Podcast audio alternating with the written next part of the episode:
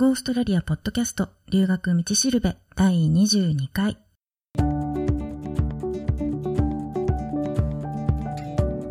ゴーストラリアポッドキャストの留学道しるべはオーストラリアも留学も初めてという人のためのポッドキャストで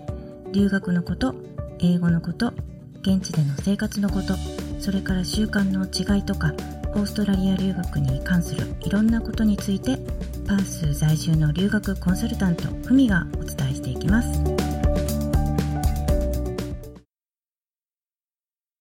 今日は前回の続きで留学費用を節約、捻出する方法後編ということで、パース限定の話も含めて、11から20までの10個を紹介したいと思います。11番、電話代の節約その2。これは国際電話ですね。あの、オーストラリアに来たら、日本に電話をかけるっていうことも結構出てくると思うんですけど、そういう時には、まあみんなねもう大体知ってるとは思いますけど、スカイプとか LINE のアカウントを作っておけば、ネットのある環境で、相手もね、スカイプなり LINE のアカウントを持ってれば、無料で通話ができますよね。で、もし相手がスカイプとか LINE のアカウントを持ってなくても、例えば自分の方から電話する場合は、自分のスカイプから一般加入電話とか携帯電話に安くかけられたり、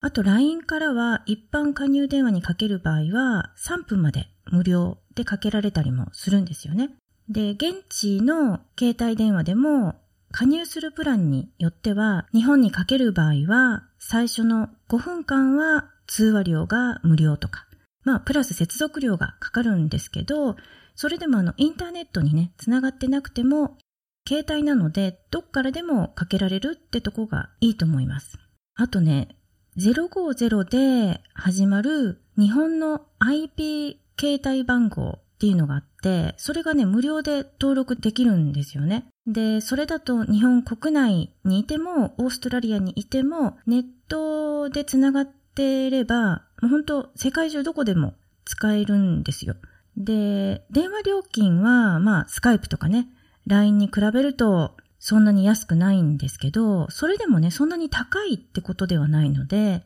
特に日本から誰かが電話をかけてくるっていう場合は、その電話をしてくる相手っていうのは、日本国内でかける電話料金よりも安くかけられるみたいなので、まあ、かけてくる人の電話料金とかいう負担をね、考えると、普通にね、国際電話とかかけるよりは全然安いので、私はよく使ってますね。やっぱりあの、パソコンをね、いちいち立ち上げるのは面倒とか、アプリがダウンロードできない携帯を使ってるとか、あるいはなんか使い方がね、わからない年齢層とか、そういうこともね、あると思うので、そういう時には、その050で始まる IP 携帯番号があれば便利ですよね。IP なので自分がネットにつながってないと直では受け取れないんですけど、オフラインの時にかけてきた人っていうのはその履歴が残るので、後でこっちからかけられるし、あるいはあの留守電機能とかもあるので、そっちにメッセージ残してもらうこともできるので、便利だと思います。なので状況に合わせて、まあ、いろんなね、サービスが使えると思うので、そういうのをね、利用することで、国際電話も安くできるんじゃないかなと思います。次、12番目。生活費の節約その1ということで、まずは食事に関してなんですけど、基本的にやっぱりあの自炊がベストですよね。で、ホームステイする人でも平日のね、ランチは自分で買うとか、作って持っていくとか、そういう場合がね、ほとんどだと思うんですけど、外でね、ランチを買うよりは、自分で何か作って、サンドイッチとか、おにぎりとか、お弁当とか、何でもいいんですけど、持ってった方が安上がりですよね。で、最初はあの、ホームステイしてて、生活にもだいぶ慣れてきたら、シェアハウスとかに移る人も結構いますけど、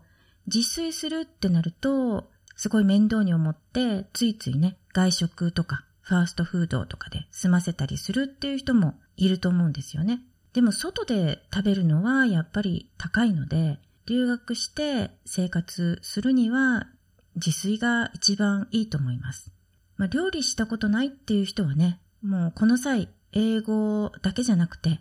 料理のね、スキルも磨くっていうこともやってった方がいいと思うんですよね。やっぱりあの、食べることって一番大事なので、でも今はね、ネットでレシピとか簡単に調べられるし、動画だって見れるので、まあ、作ろうと思えばね、いつでも作れると思うんですよ。で、留学してる時ってやっぱり宿題とかね、テスト勉強とかで忙しくなることも結構あると思うので、料理にはあんまりね、時間をかけたくないって思うと思うんですけど、忙しい人が自炊するコツっていうのは、やっぱりまとめ買いと作り置き、この二つがポイントだと思います。あの、まとめ買いは例えば買い物をね、週に一回にするとか、結構ね、いろんなものが冷凍できたり、冷蔵庫に入れててもそんなにすぐにはね、悪くならないものって結構あると思うので、毎日スーパーに行かなくても大丈夫だと思うし、ご飯を作るのも一人分だけ作るって結構面倒だと思うんですよ。なので作るんだったら何食分かね、食べれるように多めに作っておいて、で、冷蔵庫とか冷凍庫にね、小分けして保存しておけば、食べたい時にレンジでね、チンして温めてもいいし、あとメニューのね、レパートリーがいくつかあれば、日替わりで違うものを食べれますよね。それとかシェアハウスとかだったら、まあ誰かとね、ご飯を交代で作るとか、そういうこともね、できるだろうし、まあいろいろね、工夫はできると思うので、買い物に行く回数を減らして、で、自炊して作り置きすることで、まあ食費の節約にもなるし、時間の節約にもなると思うんですよね。で、やっぱり食事って健康にね、関わってくることなので、体が健康じゃなかったら勉強もね、集中できないし、体力も持たないので、エネルギー源をね、ちゃんと補給しておくっていうことはすごい大事だと思います。13番目。生活費の節約その2。野菜とか果物を買うときはマーケットで買う。まあ、普通はね、その方が安いと思います。スーパーは、特にね、大手のスーパーは基本的に野菜とか果物は高いんですよね。パースだと近場ではマーケットってあんまりないんですけど、前にあの週末だけのマーケットがスビヤコっていうところにあって、そこにアジア系のね、八百屋さんが入ってたんですけど、マーケットがなくなってから同じスビヤコのね、駅の近くに店を出してて、そこでね、毎日営業してるので、週末マーケットで店を出してた時よりは便利にね、なったんじゃないかなって思うんですけど、結構ね、いつも混んでるんですよね。ちょっと行くのが大変っていうか、あとね、新鮮度に結構波があるんですよね。なので、いい買い物ができる時もあれば、そうじゃない時もあるので、そういうとこがちょっと難点ではあるんですけど、まあ基本的にはね、普通のスーパーで買うよりは全然安く買えるので、かなりのね、節約になると思います。14番目。生活費の節約その3。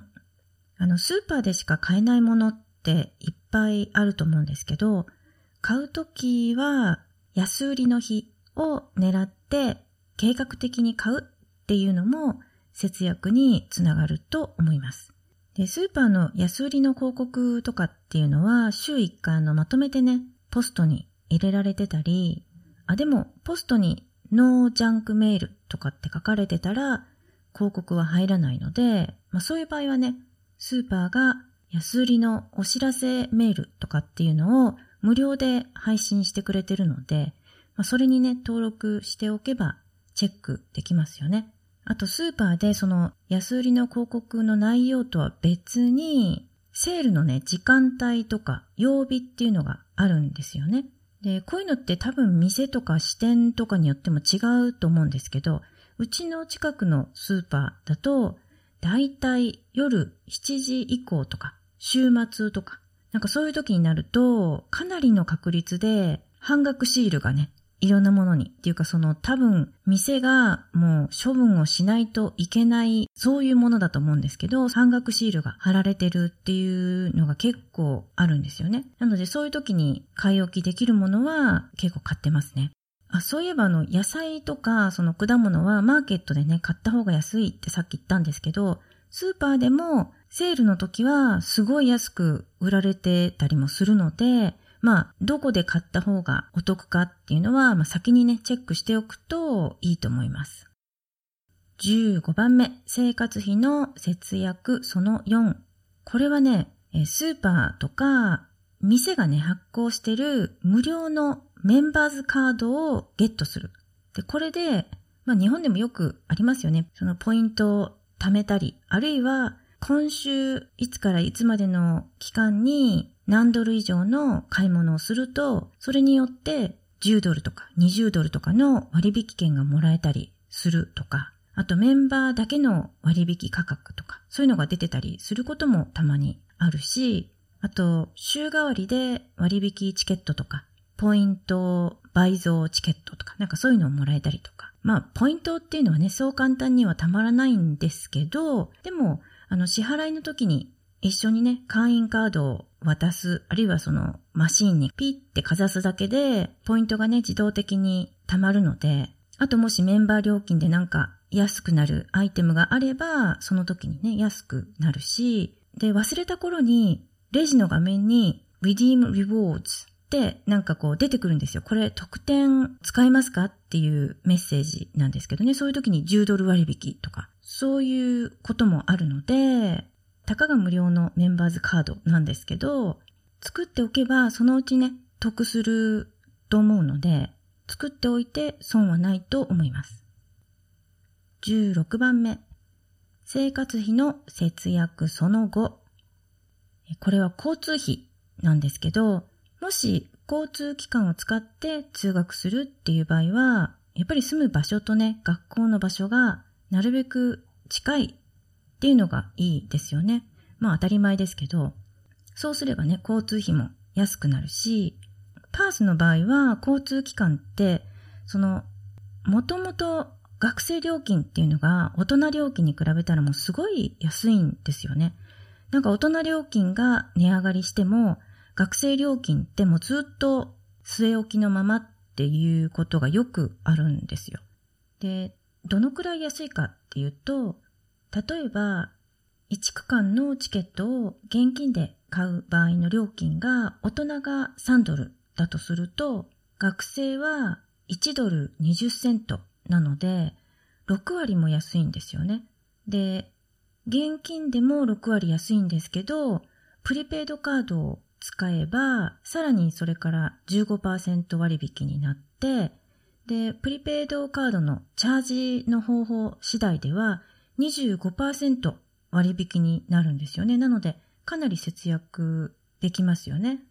で、パースではその留学生は6週間以上フルタイムで学校に通うっていう場合は、学割のスマートライダーの申請ができるようになってるんですけど、学生ビザがね、出せる学校だったら、まあ、どこの学校からでも学割の申請ができます。語学学校でも、専門学校でも、大学でも申請ができるんですよね。あと、パースにはその交通機関のフリーゾーンっていうのがあって、まあ、大体シティの中心とその近辺のエリアでタダで乗れる区間っていうのがあって、で、そういう区間に住めばね、交通費はかからないですよね。あるいはそのフリーゾーンのバス停とか駅まで歩いていける距離にある家に住むとか。まあ、他の州だとね、交通費の学割がなかったり、前はあったけどなくなってたりとか。それとか、学割があっても、専門学校とか大学に通っている人だけに限定されるとか。あと1年分のね、パスを買わないといけないとか。そういうのもあるし、割引率を比べてみても、多分ね、学割の交通費はパースがダントツで安いと思います。で、他に、まあ、交通費のね、節約としては、通学用にね、自転車を買うっていうのもいいと思うんですよね。で、オーストラリアではヘルメットをね、被らないといけないので、買うとしたらその自転車にヘルメット。で、プラス、盗難のね、予防策として、自転車の鍵をね、買うことになりますけど、新品は100ドルでは買えませんね。最低でも200ドル以上はすると思います。まあ中古とかもあるので、それだったら50ドルとか80ドルとか、あの100ドル以下で売ってたりもするので、まあ中古を探して買うっていうのもいいと思います。自転車でね、通学する場合は、最初のね、出費はあるんですけど、まあちゃんと乗っていければ、その分交通費はね、かからないし、維持費も多分タンク修理ぐらいじゃないですか。で、自分でできなければできる人見つけてやってもらってもいいし、誰かにね、教えてもらってもいいし、自転車屋に行くとね、多分、一回それを修理してもらうのに40ドルぐらいはかかるんじゃないかなって思うので、まあ自分でパッチを買ったりとか、チューブ買ったりとかした方が経済的だと思います。そういうことも含めて、多少はね、あの最初の資金がいりますけど、まあでも、長期でね、滞在するっていう場合は、かなりね、交通費の節約にはなると思います。次は17番目、生活費の節約その6。例えばあの、自分でね、あの、シェアハウスを見つけて入るっていう場合は、家具付きっていう場合もあるんですけど、家具が全然ないっていう場合もあるんですよね。まあそういう時には、ベッドとか机とかなんかそういう家具とか、レンジとか冷蔵庫とか、そういうのがいることもあるかもしれないですよね。なので、そういう時には、さっきの自転車じゃないですけど、中古を探して買うと安く上がると思います。で、オーストラリアで中古品を探すってなると、まあ大体 eBay とかガムツリーとか Facebook とかそういうとこになると思うんですけど、やっぱりね、なんか物を見る目が日本人とはね、かなり違うので、結構古いもの、まあ使えるんだけどすごい古かったりとか、あるいは、あの、全然使えないものとか、そういうのもあって、まあいいものにね、当たればいいんですけど、写真とコメントだけだとあんまりわからないこともよくあるんですよね。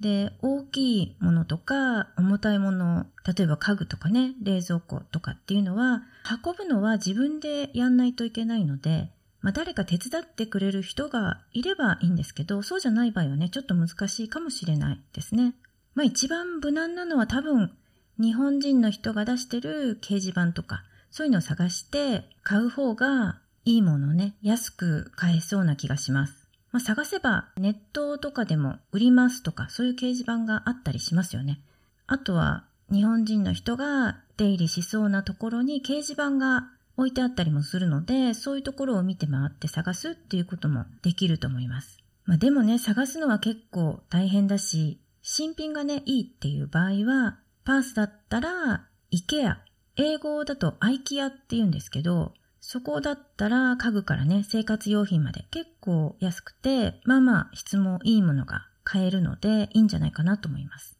あと配送はね、有料ですけどね、やってもらえるので、大きいものとか、もし自分で運べないっていう場合でも大丈夫ですよね。で、普通免許持ってれば、まあその範囲で乗れるトラック、軽トラですかね、わかんないですけど、レンタルしてね、自分で運ぶっていう人もいましたね。それから18番目。生活費の節約その7っていうことで、デミペアって言うんですけど、これってあの女性限定になると思うんですけどね。デミペアをやって滞在費用を浮かせるっていう方法もありますね。このデミペアっていうのは、オーペアをしながら学校に行くことなんですけど、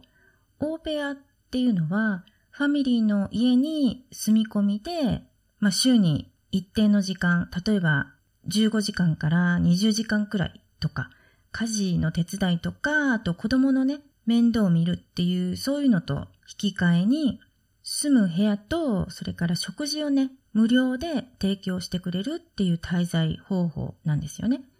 で、まあ、この仕事をするための条件っていうのは、英語力が中級以上ある人っていうのが大体一般的ですかね。その英語の中級レベルっていうのは、まあ、上中下ってあるんですけど、大体中級の中、英語で言うと intermediate っていうレベルなんですけど、それが一番多いですかね。稀に中級の下、英語で言うと pre-intermediate っていうんですけど、その英語力でも OK っていう場合もありますね。で日本人の人の英語力って初めて留学する場合でも、この中級の下のレベルの英語力でスタートするっていう人も結構いるんですよね。なので、もしデミペアをやりたい、留学して学校で勉強しながらオーペアをしたいっていう人は、もしかすると英語力がね、上がるのを待たなくてもすぐできる可能性もあるってことですよね。で、あるいは探せば日本人のね、ファミリーとか、あの、国際結婚しててどちらかがね、日本人とか、そういうファミリーもいると思うので、まあそれだったらね、英語力はあんまり問われないと思うんですよ。なので、そういう方向でもいける可能性はありますよね。で、まあ、デミペアって言っても、やっぱりファミリーの家に住み込みで一緒に生活しながら、あの、家事手伝いをするっていうのは結構大変なんですよね。まあでもそれで滞在費がもうほとんど浮いちゃうので、仕事ってこう割り切って家事手伝いができるっていう人には向いてると思います。あとね、場合によっては、部屋とその食事が無料っていうのに加えて、お小遣いとして週に50ドルとかもらえたりすることもあるので、そういうとこをね、見つけられれば、通学のね、交通費とかにも当てられるだろうし、あるいはね、ちょっとしたなんか出費がある時とかにも使えるので、いいんじゃないでしょうか。じゃあ19番目。生活費の節約その8ってことで、まあ、さっきのとちょっと似てるんですけど、フリアコですね。あの、フリーアコモデーションっていうのを略して、フリアコって言うんですけど、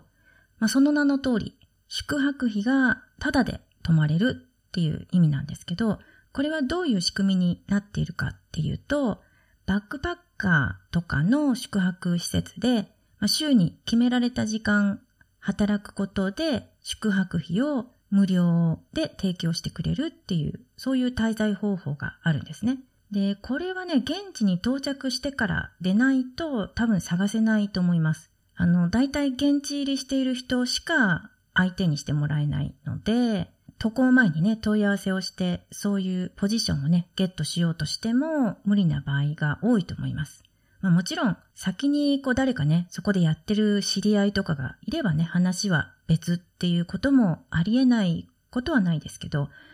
まあでも留学生で学校に行きながらフリアコでバッパーに滞在してる人っていうのは今まで聞いたことはないですけど、まあでもフリアコをしてる人っていうのは、あの、いますよね。まあ、どちらかっていうと、ワーホリの人向けかもしれないですね。やっぱどうしてもバッパーっていう環境だとね、勉強がしにくいっていうか、あの、静かじゃないので、ちょっと留学生として住むには難しいとこがあるかもしれないですね。で、フリアコは、食費はね、自己負担になっちゃうんですけど、まあ宿泊費がね、ただなので、その分ね、生活費がかなり抑えられますよね。で、最後、20番。生活費の捻出。これはやっぱりバイトですかね。あの、オーストラリアのね、学生ビザの場合は、2週間で40時間働けるんですよね。で、学校の公式のホリデー、例えば長期の夏休みとか、年末年始の期間とか、そういう休みの期間中は時間制限なしで仕事ができるんですよね。なので実際バイトしながら留学してるっていう人はたくさんいますよね。まあ、どんなバイトがあるとか、バイトの見つけ方とかっていうのについては、またね、別のポッドキャストで話をしたいと思いますけど、アルバイトをするっていうことは、その海外でね、働くっていうことの経験にもなるし、バイトで定期的なね、収入が得られれば、生活の足しにもなると思うので、まあもちろんね、勉強とバイトの両立ってなると結構ね、大変だとは思うんですけど、無理のない範囲でバイトしてお金を稼ぐっていうこともできると思います。というわけで今日も留学道しるべのポッドキャストを聞いてくださってありがとうございます。オーストラリアポッドキャストには他にもあの English with Kimberly っていう英語学習のポッドキャストも配信してるので一応英語力が中級以上の人を対象にしてるんですけどスクリプトが見れるのでまだあの中級まで行ってないっていう人でも大丈夫なんじゃないかなと思います。興味があれば聞いてみてください。でもし感想とかお便り質問があれば goaustralia.biz のホームページからお願いします。ではまた。